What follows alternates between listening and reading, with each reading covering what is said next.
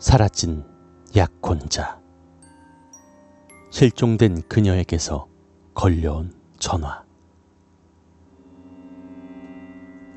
천구백구십사년 이월 십구일 토요일 오후 한시 십분경, 결혼을 삼 주 앞둔 당시 이십일세의 마쓰야마 히토미 양은 자신이 근무하던 후쿠시마현 하라마치시의 치과에서의 마지막 출근날, 퇴근하면서 동료들로부터 꽃다발을 받고는 귀가하게 됩니다. 그리고 근무처로부터 북쪽으로 오백 미터 정도 떨어진 편의점 근처의 공터에서 퇴직 기념으로 받은 꽃다발과 지갑, 잠바와 약혼 반지, 백 등의 소지품이 온전히 남아있던 자신의 차량인 검정 스즈키 알토 워크스만이 발견된 채로 실종되고 맙니다. 자신의 마지막 출근날 사라진 히토미 양은 학창시절 발레부에 속하며 밝은 성격을 지녔던 여성으로 백오십팔 센티미터의 신장에 마른 체형, 양 뺨에 보조개, 코에 우측 뺨에 점이 있었으며 실종 당시 베네톤사의 회색 트레이닝복, 감색 청바지, 베이지와 검정이 들어간 가죽 신발을 신고 있었다고 합니다.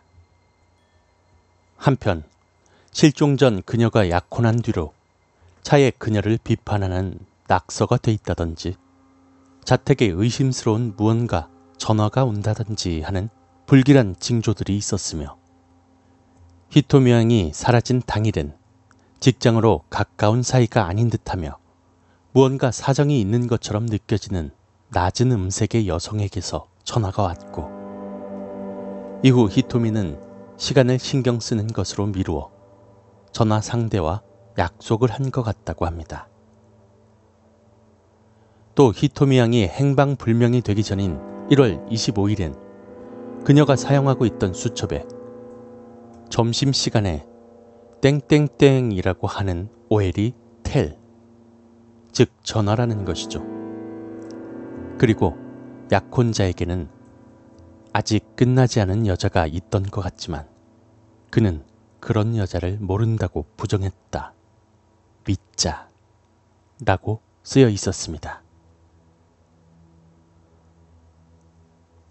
그리고 어떠한 진전도 없던 그녀의 실종 사건으로부터 일 년이 지난 천구백구십오년 일월 사일, 자택에 정체불명의 전화가 걸려옵니다. はい、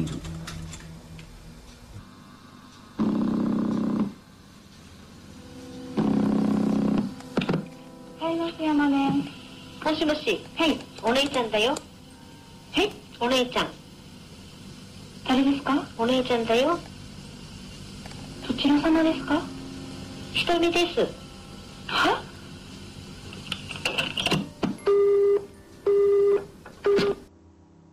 히토미의 여동생이 전화를 받았는데 누구냐는 질문에 계속해서 언니라고 대답합니다. 믿지 못했던 여동생이 누구냐고 되묻자 히토미라고 말하며 전화는 끊어졌습니다.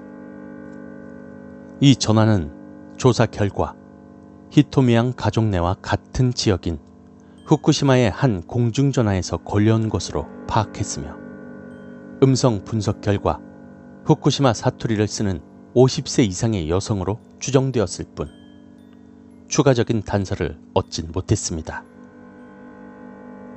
한편 그녀의 약혼자는 사건에 대해 리포터가 히토미 씨가 사건이나 사고에 말려든 것이라고 생각합니까? 아니면 스스로 실종한 것으로 생각합니까? 라고 묻자 망설임 없이 스스로 실종한 것이라고 생각합니다 라고 대답하며, 때문에 스스로 따로 찾을 이유가 없다라고 코멘트하면서 많은 이들이 히토미의 약혼자를 의심하게 됐지만 경찰의 사정 청취 등의 수사에서 별다른 것이 발견되지 않았으며, 결국 경찰 측은 이 납치의 증거가 전혀 나타나지 않는 히토미 양의 실종을 히토미 양의 가출이라는 설에 무게를 두게 되었습니다. 그러나 당시의 추운 날씨에도 불구하고 점퍼와 차, 그리고 지갑을 남겨둔 채 호련이 사라졌다는 데에서 많은 의문이 남습니다.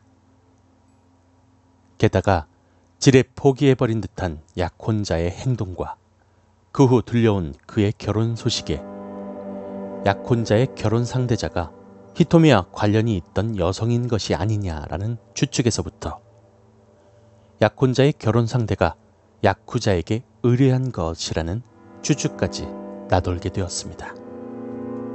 하지만 이 모든 것들이 명확한 증거가 없는 단순 심증일 뿐이며 히토미는 현재까지도 상태를 전혀 알 수 없는 실종 상태로 일본의 미해결 사건이 되고 맙니다.